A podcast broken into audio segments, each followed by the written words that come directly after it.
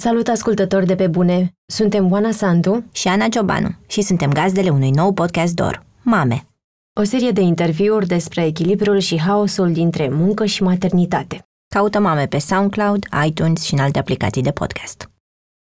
Podcastul Pe Bune e susținut de Unicredit Bank, o companie care știe cât de greu e să-ți transformi ideile creative în afaceri. Dacă ai deja o idee de afacere sau ești într-un moment în care cauți inspirație, Intră pe romanianstories.ro și vezi cum au reușit alți oameni ca tine. Ne facem că facem și că ne și interesează ce facem.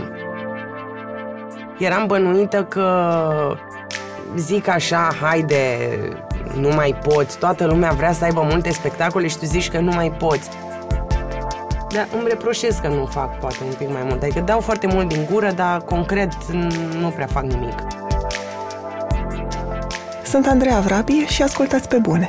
Un podcast sincer, cu oameni creativi, despre cum au ajuns cine sunt și întrebările pe care și le pun.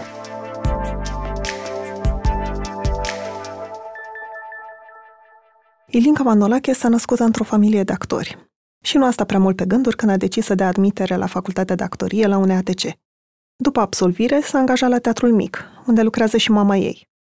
În 10 ani, de când joacă, a fost pe scena unora dintre cele mai mari teatre de stat din țară, cum ar fi Teatrul Național din București sau Bulandra, dar și în spații independente, ca Green Hours și Godot. Însă în timp a ajuns să simtă că teatrul s-a transformat într-o simplă formă de divertisment și că multe dintre piese se fac pe bandă rulantă, fără să aibă un mesaj în spate. Când a observat că nu mai simte bucurie după o zi de muncă, dar și pentru că programul ei devenise prea încărcat, a decis să se retragă din mai multe spectacole, unele în care a jucat de 5-6 ani. Nu știe ce va urma în continuare, dar Ilinca spune că nu va mai intra în proiecte în care nu crede și că e hotărâtă să redescopere cumva plăcerea de a fi actriță. Bună, Ilinca! Mă bucur să te-am la pe bune! Salut! Ar trebui să explic ce s-a întâmplat acum când ai făcut cu mâna. Mâna nu se aude pe registrare. Da. ai copilărit într-o familie de actori. Ai știut din totdeauna că vrei să dai la actorie? Ce-ți plăcea să faci când erai mică? Da, adică când eram mică, mică, nu știam că o să vreau să fiu actriță. Am știut destul de repede, dar cred că am știut așa cumva la un nivel din ăsta extrem de superficial că o să fiu actriță. Când eram mică eram foarte atașată de animale, chestii care mi-a și rămas și vreau să mă fac medic veterinar pentru că mi imaginam că o să pot să am toate animalele pe care le salvez, vor deveni ale mele un fel de Dr. Dolittle uh, din România. Și după aia, la un, cred că prin adolescență a devenit așa, uh, cumva gândul că o să fiu actriță a devenit din ce în ce mai concret și n-am mai căutat, probabil dintr-o lene, n-am mai sondat și prin alte meserie, am rămas cu chestia asta și iată-mă luptându-mă la 32 de ani în această meserie. Cum a fost experiența unei ATC-ului, de la admitere până la terminarea facultății? Ai regretat că ai luat decizia asta? În timpul facultății nu știu dacă am regretat că am ales să mă fac actriță, dar știu că am vrut gândul să mă las în vene așa periodic, adică să mă opresc. Ha, mă așteptam să fie o facultate cu profi super deschiși, să fie o facultate de artă, să pot să descoper chestii pe care nu le știam. Dar pentru că probabil am crescut într-o familie de artiști, aveam un basic de cum se face teatru, ceea ce nu știu dacă mi-a fost, a fost, a fost în avantajul meu sau în în defavoarea mea, uh, dar cumva mă așteptam să descoper niște chestii pe care nu le știam sau să mă descoper pe mine în feluri pe care nu le cunoșteam și nu prea mi s-a întâmplat asta. Adică revelații despre mine și despre cum se face această meserie am avut în pod la preoteasa unde era domnul Cătălin Naum și unde am fost de prin clasa 10 și acolo am avut niște revelații și am, am avut o etapă din asta de autocunoaștere, de În facultate n-am prea avut, din păcate. Adică am avut niște profi cu care, care mi-au fost cumva așa mentor, Mihai Constantin, Adrian Pintea, adică am avut și un, am avut norocul să fiu într-o grupă mișto, dar vorbesc așa de flow în facultate și de vibe-ul facultății, care e unul retrograd, din păcate, și nu mi se pare că are legătură cu o facultate de artă, mai degrabă cu o facultate din asta scoate mulți studenți pe bandă, niște oameni pregătiți basic, care sunt gata să se înregimenteze într-un sistem și să facă fără să pună probleme, fără să caute, fără să chestioneze nimic. Pur și simplu sunt antrenați ca să intre într-un sistem. Și cam atât. Părinții tăi, fiind actori și fiind cunoscuți, ai simțit că existau așteptări de la tine atât din nu din partea lor, din, mai degrabă din partea profesorilor sau oamenilor din teatru să faci ceva anume după ce termini? Um, cred că mi-aș da foarte multă importanță să zic că a fost o presiune. Cred că la început exista tot timpul termenul de comparație. Ea e fata lui, ia să vedem, e ca mama de talentată sau ca tata, ia să vedem cum e. Dar etapa aia cam, adică, a cam trecut, cred. E evident că sunt super diferită de părinții mei, sunt foarte diferită de maică mea. Ca personalitate, ca fel de actriță, ca om, ca ce ne dorim de la meseria asta, suntem foarte diferite și cred că e foarte bine și treaba asta cu teatru e cumva tabu la noi în casă, adică când suntem familie, suntem familie și teatru e cumva out din discuțiile noastre, iar când suntem la teatru, în general ne evităm. adică fiecare își face meseria, dar e destul de complicat să o facem împreună. Pentru că nu pot să mă detașez de faptul că e maica mea, nu poate să se detașeze de faptul că sunt fică sa și se complică lucrurile.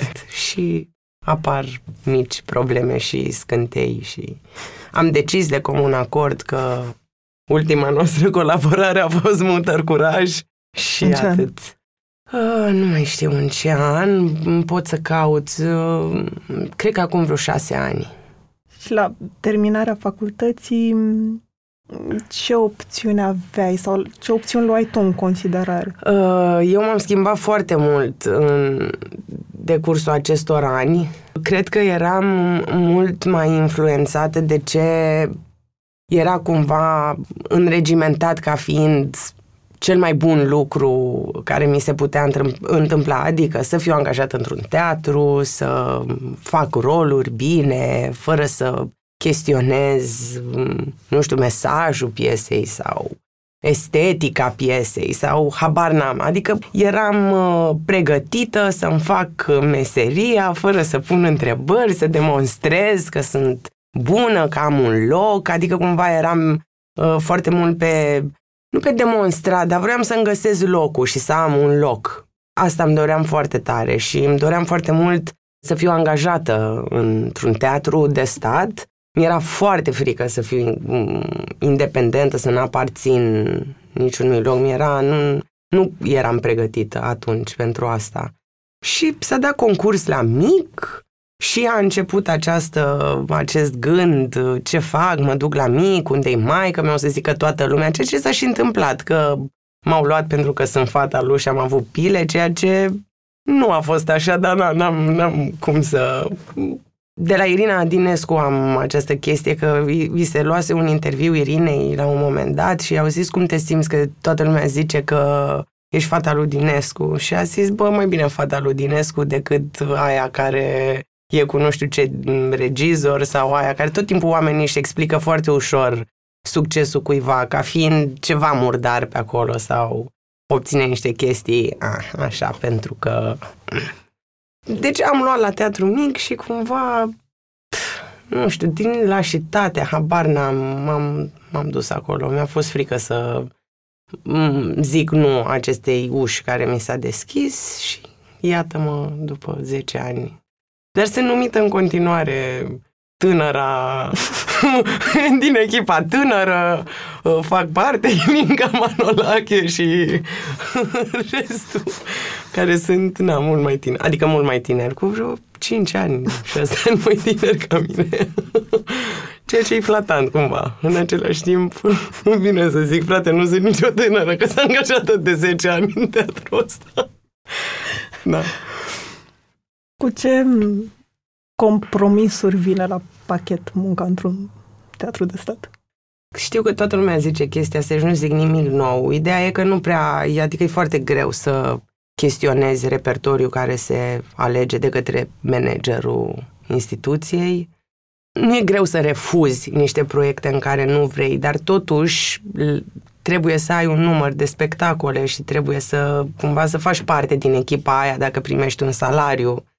Și atunci cumva ajungi în momentul în care trebuie să alegi răul cel mai mic.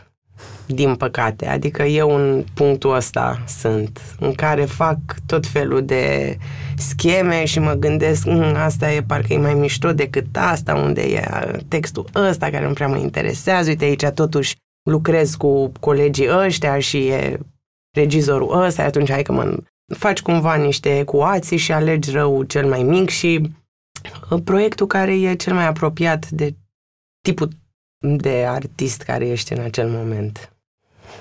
Pentru că tu n-ai jucat doar în spectacole din teatre de stat, cum ar fi Bulandra, uh-huh. Teatru Mic, TNB, uh-huh. ai jucat și în spectacole uh-huh. independente pentru Godot, uh-huh. Greenhouse. În teatrul independent ce... Că mi imaginez că sunt alte tipuri de compromisuri. Trebuie da. să faci. Da, da, sunt. Uh, pe, norocul meu a fost că am lucrat în teatru independent și am cunoscut un alt tip de artist, adică artiștii care au optat să rămână independenți, uh, nu sunt niște șomeri, cum îi numește directorul Teatrului Național, Ion Caramitru, sunt niște artiști care au optat să nu depindă de nicio structură care aparține statului. Deci au optat să își facă meseria independent. Deci nu sunt niște șomeri. Uh, și da, am jucat la Green Hours, am uh, jucat și la Godot și făcând teatru independent, am constatat că și acolo artiștii sunt condiționați de public. Dacă n-ai public, uh, atunci, de cele mai multe ori, uh, artiștii câștigă, artiștii independenți câștigă din numărul de bilete vândute și dacă n-ai public, atunci joci uh, de amorul artei, ceea ce e foarte mișto, doar că ești muritor de foame dacă nu vin oameni să-ți și vadă arta. Și da, acolo a, a intervenit chestia asta. Băi, hai să... Adică conta cumva care e subiectul piesei, cum e piesa, ce își propune piesa. Așa oamenii veneau mai mult sau mai puțin în funcție de zilele săptămânii, de uh, stările lor uh, psihice și așa mai departe. Deci asta e compromisul cel mai mare în independent, că depinzi cumva de public. Sau depinzi de finanțări, asta e altă chestie care cumva nu mă lovește pe mine concret, că sunt atât de leneș încât n-am, n-am uh, inițiat eu un proiect pe care să trebuiască să-l scriu, să-l uh, să depun la FCN și așa, dar am colaborat cu, de exemplu, cu Ioana Păun, care în perioada în care sunt uh, aceste aplicații la FCN e terminată, scrie enorm și o muncă uriașă și după aia vine munca de după în care trebuie să dai rapoartele și Adică sunt niște compromisuri mari, trebuie, compromisuri. E un mod de viață pe care ți-l asumi cumva. Ce compromis n-ai face niciodată ca artist? N-aș zice niciodată, niciodată, dar uh, mi-am uh, impus ca de anul ăsta să nu mai intru în proiecte, adică mi-am impus, îmi doresc să pot să nu mai intru în proiecte în care nu cred de la început. Adică, ok, pot să cred într-un proiect la început și după aia pe parcurs să mi se dovedească că n-a fost ce am crezut eu și atunci na, asta n-ai cum să o uh, preîntâmpini. Dar cumva când știu de dinainte că nu am ce căuta în proiectul ăla și o fac doar pentru bani sau pentru că persoana din proiect e drăguță sau nu știu ce, aș vrea să lucrez cu nu știu ce actor și uite, el e... Asta mi-am impus să nu mai fac. Adică asta n-aș mai vrea să mai fac niciodată. Până acum cum alegeai proiectele sau piesele? Dăm câteva exemple de, nu știu, piese uh. pe care le-ai ales pentru că îți plăcea doar regizor sau doar actor. Eu n-am prea ales, adică eu n-am prea zis nu. Și asta a fost o problemă. Cumva eu l-am avut ca model așa pe Marius Manole, care e un artist care muncește până la epuizare și am zis eu așa vreau să fiu și eu, să am multe proiecte și să muncesc mult și să fiu în fiecare zi să am spectacole și așa. Și mi s-a întâmplat, nu știu dacă chiar la nivelul la care e Marius, pentru că Marius e, nu are niciodată timp pentru el, cred. E foarte dedicat acestei meserii și e, pf, e supra-om, habar n-am cum poate. Eu la un moment dat am ajuns uh, aproape de depresie, adică nu mă mai bucura niciun spectacol în care eram, pentru că știam că se termină spectacolul ăla și urmează să mă duc la alt spectacol de care nu mai aveam niciun chef și nu mai aveam, nu mai eram fericită cu viața aia deloc, adică era pur și simplu pe bandă. Eu am fost foarte apropiată, adică ne-a, ne-a legat un proiect de la Teatru Bulandra, Regele Lir, în regia lui Andrei Șerban, m-a legat foarte tare acel proiect, asta vreau să zic, de Elia Bugnar și de Maria Obretin, care făceau parte din acea distribuție și de, și de Dorina Chiriac și care, la finalul acelui proiect, au zis, băi, hai să facem ceva la Green. Lia a scris piesa Noi patru în câteva zile și așa a început perioada asta a mea cu Lia și cu Green Hours și ulterior Godot, care a durat niște ani, în care au apărut foarte multe proiecte independente în care nici nu s-a pus problema să spun nu sau pentru că eram ca o familie, adică ca și cum se năștea copil după copil din această relație de dragoste și de admirație și uh, aia a fost, adică nu, nu mi-am pus problema că în trei ani am, eram cu șapte spectacole în plus. Și pe lângă aceste spectacole pe care le aveam în independent, viața mea la stat uh, producea și ea spectacole după spectacole și na. Deci n-am, n-am, n-am prea refuzat, pur și simplu mi s-a întâmplat chestia asta și de multe ori când zic, băi, când ziceam nu mai pot, nu mai pot, eram bănuită că zic așa, haide, nu mai poți, toată lumea vrea să aibă multe spectacole și tu zici că nu mai poți. Dar nu cred că toată lumea vrea, adică nu cred că se potrivește la toată lumea să fie în priză 24 din 24. Adică e complicat. Sunt destul, adică sunt mai mult leneșă decât workaholică eu. Mie mi-e mai bine când nu fac nimic decât când fac pe bandă. Din aceste două extreme, mi-e mai bine când nu fac nimic. și atunci, pentru că făceam pe foarte mult, mintea mea a, a avut un, un breakdown mic. N-a fost ceva major, dar eram destul de nefericită cu cum arăta viața mea. Podcastul Pe Bune e susținut de Unicredit Bank, banca minților creative.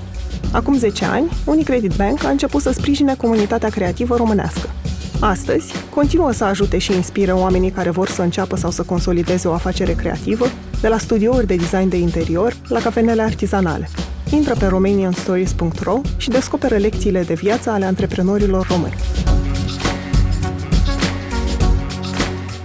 Cum reușeai, pentru că spui că aveai mai multe roluri și întotdeauna am curiozitatea asta, cum reușeai să mai faci distincția între ele sau să treci în starea necesară pentru fiecare rol sau nu, nu.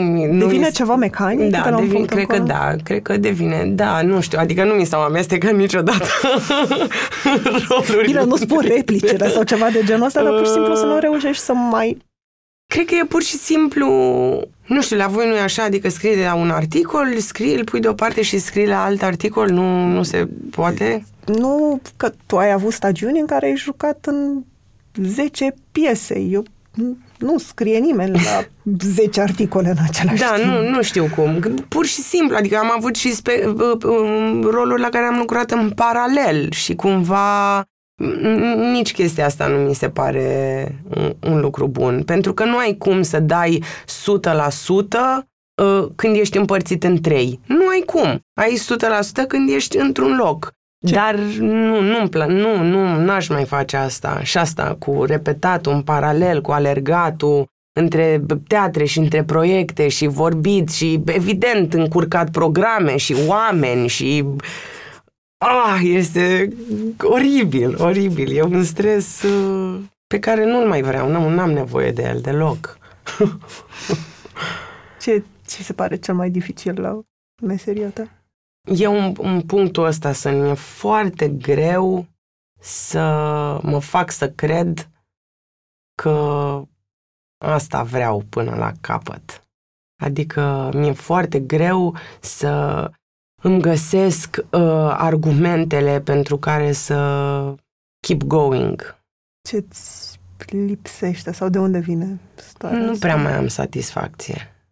Nu prea mi-o mai găsesc. Adică e clar o, o chestia mea cu mine și probabil ține de punctul în care sunt eu acum, și mental, și emoțional, și habar n-am. Poate și ca vârstă, cumva ce văd că se întâmplă, duce în altă zonă decât ce mi-aș dori eu, poate să nici, nici măcar nu prea mai știu să-mi, să-mi zic exact ce vreau eu și ce m-ar face pe mine fericit în această meserie. Nu mai dau seama, dar eu cred că o să-mi dau seama la un moment dat. Da, explicăm puțin cauzele, adică ce dezamăgiri, poate repetate din teatru, te-au...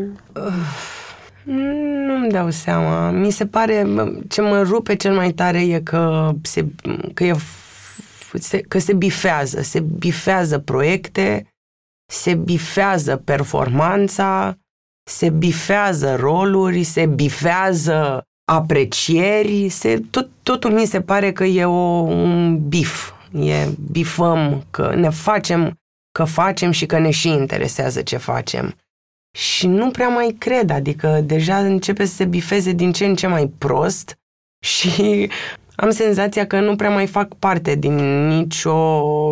Nu prea mai pot să pun și eu biful meu pe nicio căsuță. Nu prea mai găsesc căsuța în care să-mi pun și eu biful meu. Uite aici. Mă inter... Aici aș vrea eu, am eu nucleul meu în care zic că pentru asta merită să mai fac asta. Adică dacă îmi pun întrebarea, băi, peste încă 20 de ani te vezi făcând tot asta, răspunsul acum e nu. Peste 20 de ani, nu așa poate găsesc o altă, poate găsesc o supapă sau o, cumva, dar nu prea mă văd făcând cu minte roluri pe bandă, în spectacole care îmi plac sau care nu îmi plac, dar eu îmi fac bine treaba și mai fac și câte un spectacolaș independent, că mai vin niște bănuți și de acolo și nu contează ce contează dacă e bun sau rău. E, e o comedioară. Și care e problema? E o comedioară, se bucură oamenii, actorii nu sunt proști, sunteți haioși cu toții. Nu. Nu știu dacă, nu știu dacă o să mai pot încă 20 de ani, așa. Dar până acum cum ai reușit? Adică, bănuiesc că au, au fost roluri sau piese din ce descrii tu care nu ți-au plăcut, pur și simplu nu ți-au plăcut. Da, da. Cum reușeai totuși să-ți faci meseria cum trebuie? Asta mă întreb și eu. Eram, nu știu, eram mult mai tânără, instinctiv îmi ziceam că dacă îmi fac treaba bine, cumva dețid și nu contează cum mi se pare mie. Era cumva munca cu mine era să-mi fac treaba și atunci am setam mintea să nu contextualizez uh, nimic. În momentul în care deschizi ușa și începi să spui probleme, e foarte greu să mai închizi ușa la loc și să te întorci în punctul ăla în care ușa era bine închisă cu cu zăvorul, știi? Asta am făcut. Am deschis ușa și am început, dar de ce nu știu ce, da, da, da, da, da, da, da, da, da, da, da, e, nu, mai, nu cred că mai am cum să închid ușa. Sper că o să-mi răs- găsesc niște răspunsuri la întrebări. Și când am dat, și când am dat admitere și m-au întrebat profii la, chiar la admitere, la concursul la facultate, m-au întrebat de ce vrei să te faci actriță. Și eu am zis că dacă aș ști răspunsul la întrebarea asta, n-aș mai da, probabil. și am avut un răspuns, mamă, wow, e awesome, da. Chiar nu, acum nu știu, deci nu știu de ce am ales să mă fac actriță și nici nu știu... Și în jurul tău, restul actorilor, nu știu. Suntem foarte diferiți și actori sunt oameni foarte diferiți. Pentru unii e toată viața lor, pentru alții nici pomeneală. Vin la teatru și fac treaba și se duc și își construiesc casa de la țară. Și nici nu... Adică e evident ce e mai important pentru ei. Casa de la țară. Adică, știi? Nu știu, sunt foarte diferiți. Și am, câteodată mă apuc o furie așa cu că colegii mai tineri nu zic, mai, nu au o părere, o părere mai mm, radicală și nu își cer, nu cer spectacole într-un anume fel sau n-au o voce mai puternică și cumva îmi dau seama că nici eu când aveam 20 de ani nu aveam absolut nicio voce, deci făceam exact ce fusesem învățată cu mințel și călduț la facultate, exact aia făceam. Și atunci cum să pretind ca colegii mei să aibă nu știu ce viziune și nu știu ce pornire revoluționară, când încă nici nu știu cum merg lucrurile. A fost un moment sau un eveniment anume care să-ți fi, să te fi făcut să te întrebi eu ce caut aici? Da, cumva am conștientizat acum vreo 2 sau 3 ani. Cred că atunci a fost bă, momentul de criză, când ajungeam acasă și eram din ce în ce mai tristă după o zi întreagă de făcut teatru. Și eram super tristă și îmi dădeam seama că trag linie și ce-am, nu, nu mă bucura ce am făcut în timpul zilei deloc. Nici nu mă identificam foarte tare cu spectacolele în care jucam, în același timp, treaba mi-o făcusem, dar nu eram... Nici nu mă costase foarte mult, nici nu... Nu știu, era totul foarte călduț și asta îmi dădea o, o stare de nemulțumire. Cred că ăla a fost momentul în care am început să-mi pun problema, băi, nu, nu cred că așa îmi trebuie mie. Și după aia a fost momentul în care am decis că trebuie să mă retrag din niște proiecte. De ce? În primul rând, ca să fiu un pic mai liberă, ca să pot să-mi dau seama... Să fiu un pic mai liberă ca să nu mai pot să invoc argumentul, băi, sunt terminată pentru că uh, sunt nefericită pentru că joc prea mult. Uite că nu mai joc atât de mult și tot nu pot să zic că mor de împăcare și de mulțumire uh, profesională. Mi-aș dori să meargă lucrurile un pic altfel, adică să se pună mai mult Uh, preț pe mesajul pe care îl transmit uh, spectacolele, pe dorința uh, de a forma un public, de exemplu, și de a nu ne, de a nu ne forma noi niște spectacole pe gustul unui public care e needucat și el, el primește ce îi se dă, deci cumva ne faultăm unii pe alții.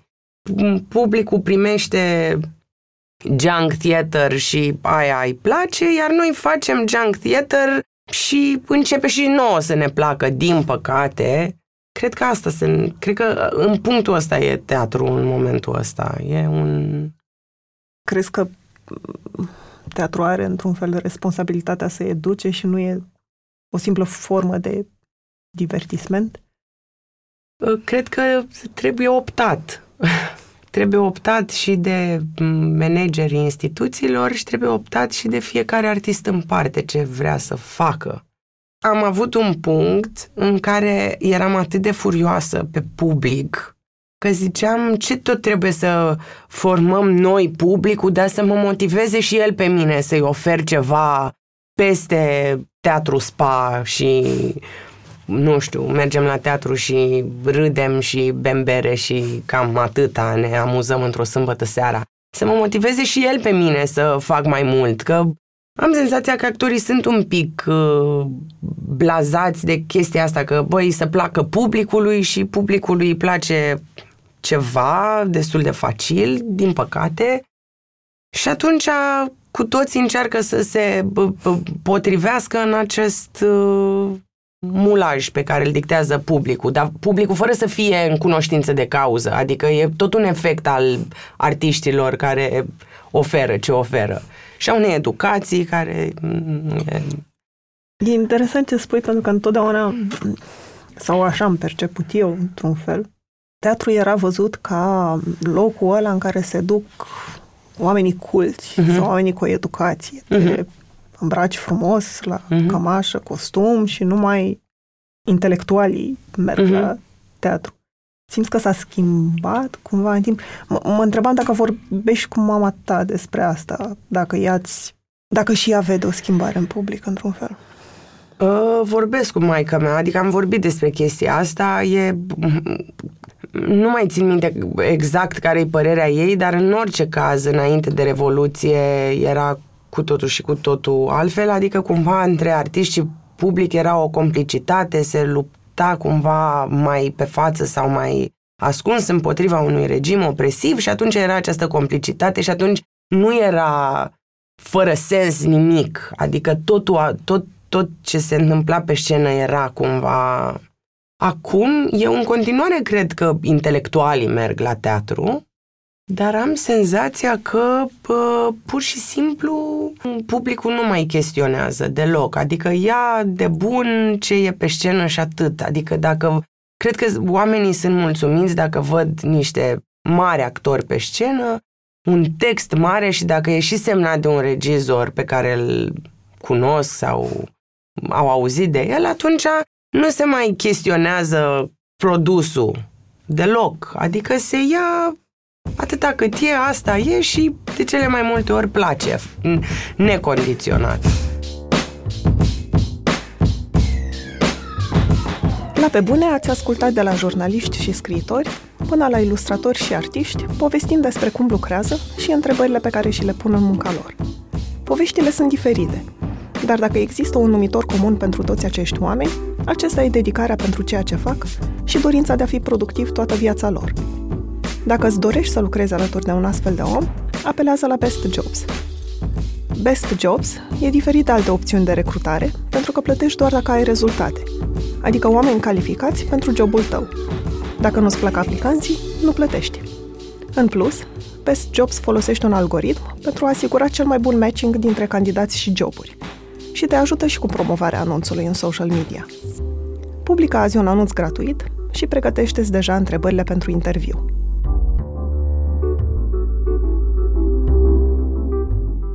Când ne-am văzut, vorbeam fix despre asta, că spuneam eu despre frustrarea mea când la sfârșitul unei piese proaste oamenii se ridică automat în picioare și aplaudă uh-huh. și asta fără să scad din nu știu că poate vrei să arăți că apreciezi munca actorilor sau uh-huh. a echipei sau na, nu vrei cumva să-i pedepsești pe ei pentru ce ai văzut.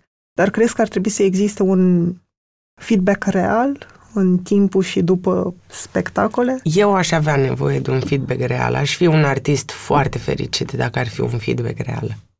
Care cum se manifestă?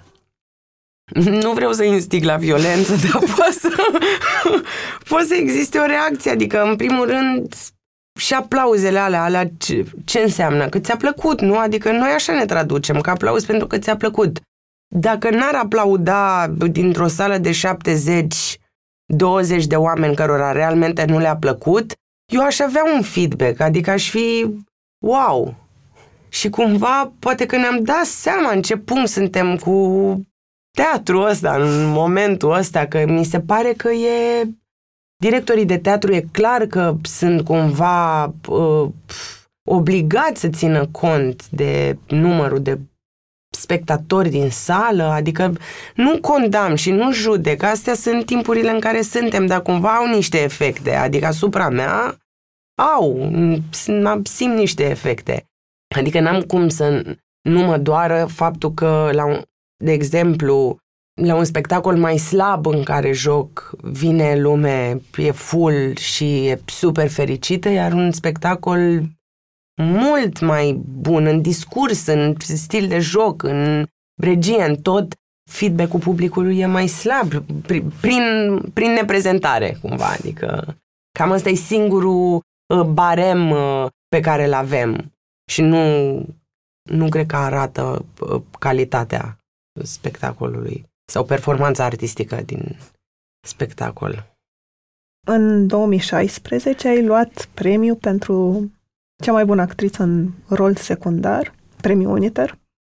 Și mă întrebam dacă genul ăsta de premii sau de recunoașteri publice au rolul de a mai calma din anxietăți și frustrări. Când eram mică și când am, adică mai mică și am terminat facultatea sau și în timpul facultății și așa, premiile Uniter uh, erau cel mai prestigios premiu pe care îl puteam obține, deci cumva era, ar fi fost o bucurie dacă l-aș fi primit atunci, când habar n-aveam ce înseamnă acel premiu, cine dă acele premii și așa mai departe. Uite, am primit premiul Uniter pentru cea mai bună actriță în rol secundar. Ori, în spectacolul, în piesa lui Peca, care e un, o, o piesă contemporană. Anul dispărut 1989. Da, da mulțumesc. Uh, nu există roluri principale și roluri secundare. Deci cam toată lumea are acel, același input.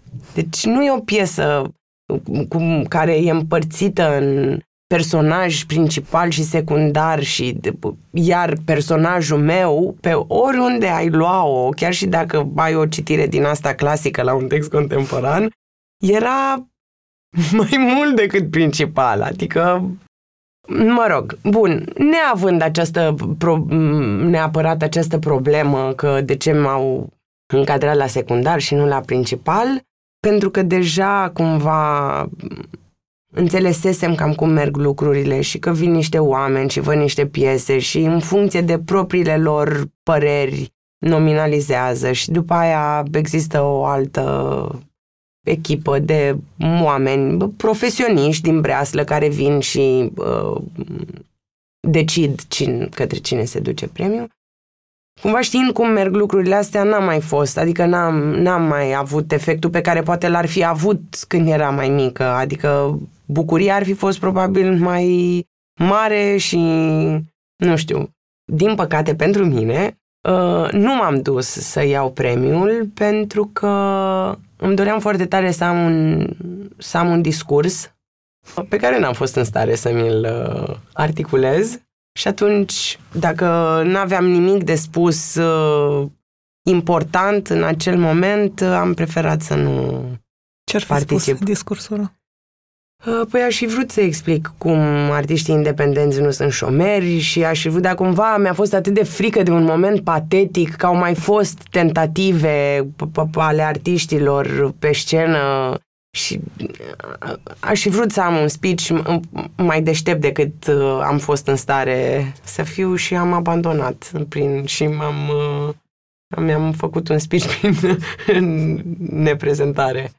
Nu știu, a, aș fi vrut să vorbesc despre multe lucruri. A, și încă o chestie super tare a fost că atunci când mi-au spus numele și au zis premiul uniter uh, uh, pentru Ilinca Manolache, domnul Caramitru a zis, iată cum Uniter premiază și uh, teatrul independent, doar că spectacolul ăla nu, nu e din teatru independent. Chiar dacă eu, Ana Mărgineanu, Peca Ștefan, am plecat din independent și așa, cumva e vândit ai spectacolul de la teatru de stat, teatru mic. Deci, da, e o mare confuzie și aș fi vrut să vorbesc despre această uh, chestie, dar n-am fost în stare. E un eșec personal.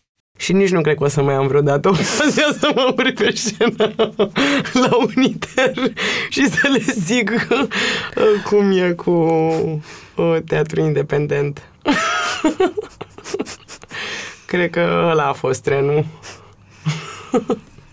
Pentru că am vorbit cumva despre problemele din teatru de stat sau de sistem într-un fel. Ce-ți reproșezi ție ca actriță?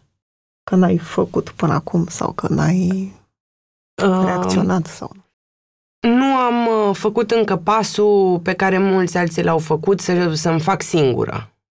Dar uh, Nu cred că asta îmi doresc să fac singură, pentru că Adică singură piesele. să-mi fac, da, sau să scriu, sau să-mi fac singură proiecte, să-mi fac niște proiecte așa singură, dintr-un prea plin de idei. Nu, nu am asta și cumva îmi reproșez în același timp nici nu știu dacă asta m-ar face fericită, că mi-ar plăcea cumva să lucrez. Ce îmi doresc, îmi doresc să lucrez cu niște artiști în care cred și să nu fac lucrurile de, unul, de una singură. Îmi doresc să aparțin unui, unui nucleu de artiști cu care sunt pe același vibe și am aceleași păreri cu ei. Adică îmi doresc asta foarte mult și cred că doar așa se pot schimba lucrurile. Când sunt mai mulți oameni care duc înspre o schimbare. Adică când sunt mai mulți oameni care sunt o voce. Când ești de unul singur, ești de unul singur pe lângă, așa, tot timpul ești pe lângă. Dar îmi reproșez că nu fac poate un pic mai mult. Adică dau foarte mult din gură, dar concret nu prea fac nimic. Cred că cumva cauza ar fi și că e și un soi de comoditate în jobul sigur, că ți oferă un confort pe Total. care proiectele independente sau cei care au ales doar calea teatrului independent. Total. Eu mi-am, eu mi-am asumat că sunt o mare leneșă, deci nu, și din păcate nici nu am o problemă cu chestia asta. E asumat, sunt leneșă și cu asta basta, dar sunt leneșă până la un punct, adică în momentul în care mă, sunt motivată de ceva, uh, mă dedic uh, proiectelor și cauzelor și adică da, dar uh, nu pot să zic, e confortabil, evident, să am un salariu, ev- evident. Dar am confortul salariului, dar nu am confortul calității proiectelor în care urmează să intru. Adică am un confort uh, uman, dar nu am un confort artistic. Și nu am un confort nici psihic. Mi-e foarte frică să fac o mișcare radicală și să-mi dau demisia și să plec, dar am acest gând în cap, dar e, sunt destul de departe de a o face, deci chiar departe. Sunt super vulcanică și super impulsivă și îmi iau decizii foarte la impuls și îmi doresc foarte mult să pot să mă detașez puțin și să am o imagine un pic de ansamblu și să-mi văd, să văd și prourile din viața mea, că eu deocamdată văd numai ce e rău și ce nu e bine și nu prea mai găsesc uh, bunul din viața mea profesională și încerc cumva să-l recapăt, să-l redescoper, să încerc asta foarte tare. Am părăsit uh, um, teatre naționale și teatre bulandre, că era clar că nu aia vreau. Bine, e bine de spus cam câți ani lucrai în proiect. De câți ani lucrai? Da, de șase ani, șapte ani, da. Da, mult, mult și nu mai aveam nicio satisfacție și cumva, nu știu, și în momentul în care am cerut o mărire de onorariu, adică jucam pe aceeași sumă pe care am, pe care o aveam când am semnat contractul, adică acum 5 ani și vorbesc de Teatrul Național. Și am primit așa o respingere din aia, adică nici măcar uh, n-a existat un dialog, pur și simplu mi s-a transmis că e exclus să mi se modifice suma și vorbim, deci vorbim de un milion, 100 de lei sau 200 de lei în plus, adică vorbim de această sumă.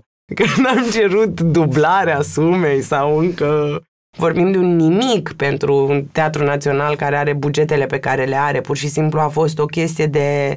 Mi-a demonstrat cine e mai puternic și evident, e evident pentru toată lumea cine e mai puternic.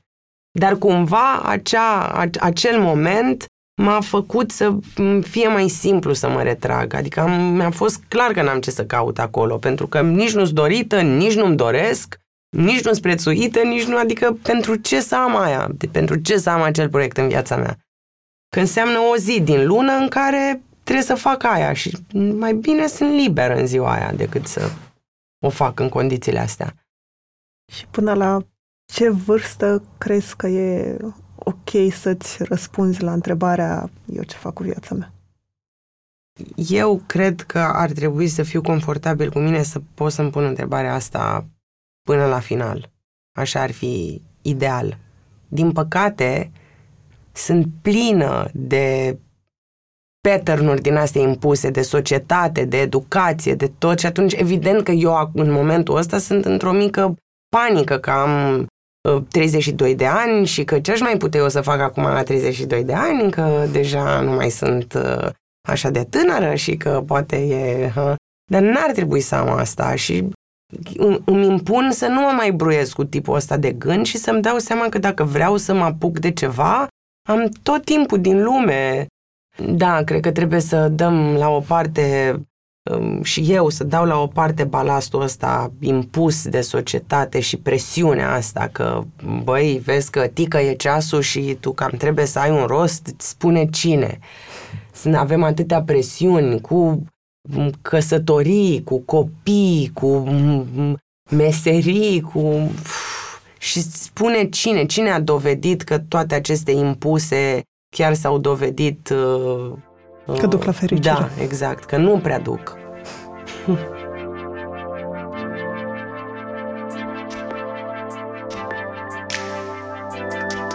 Mulțumesc că ne-ați ascultat! Podcastul Pe Bune este produs de Dor, tema muzicală e compusă de Alex Turcu, editor de sunet e Horia Baldea, asistent de producție Elena Văduva.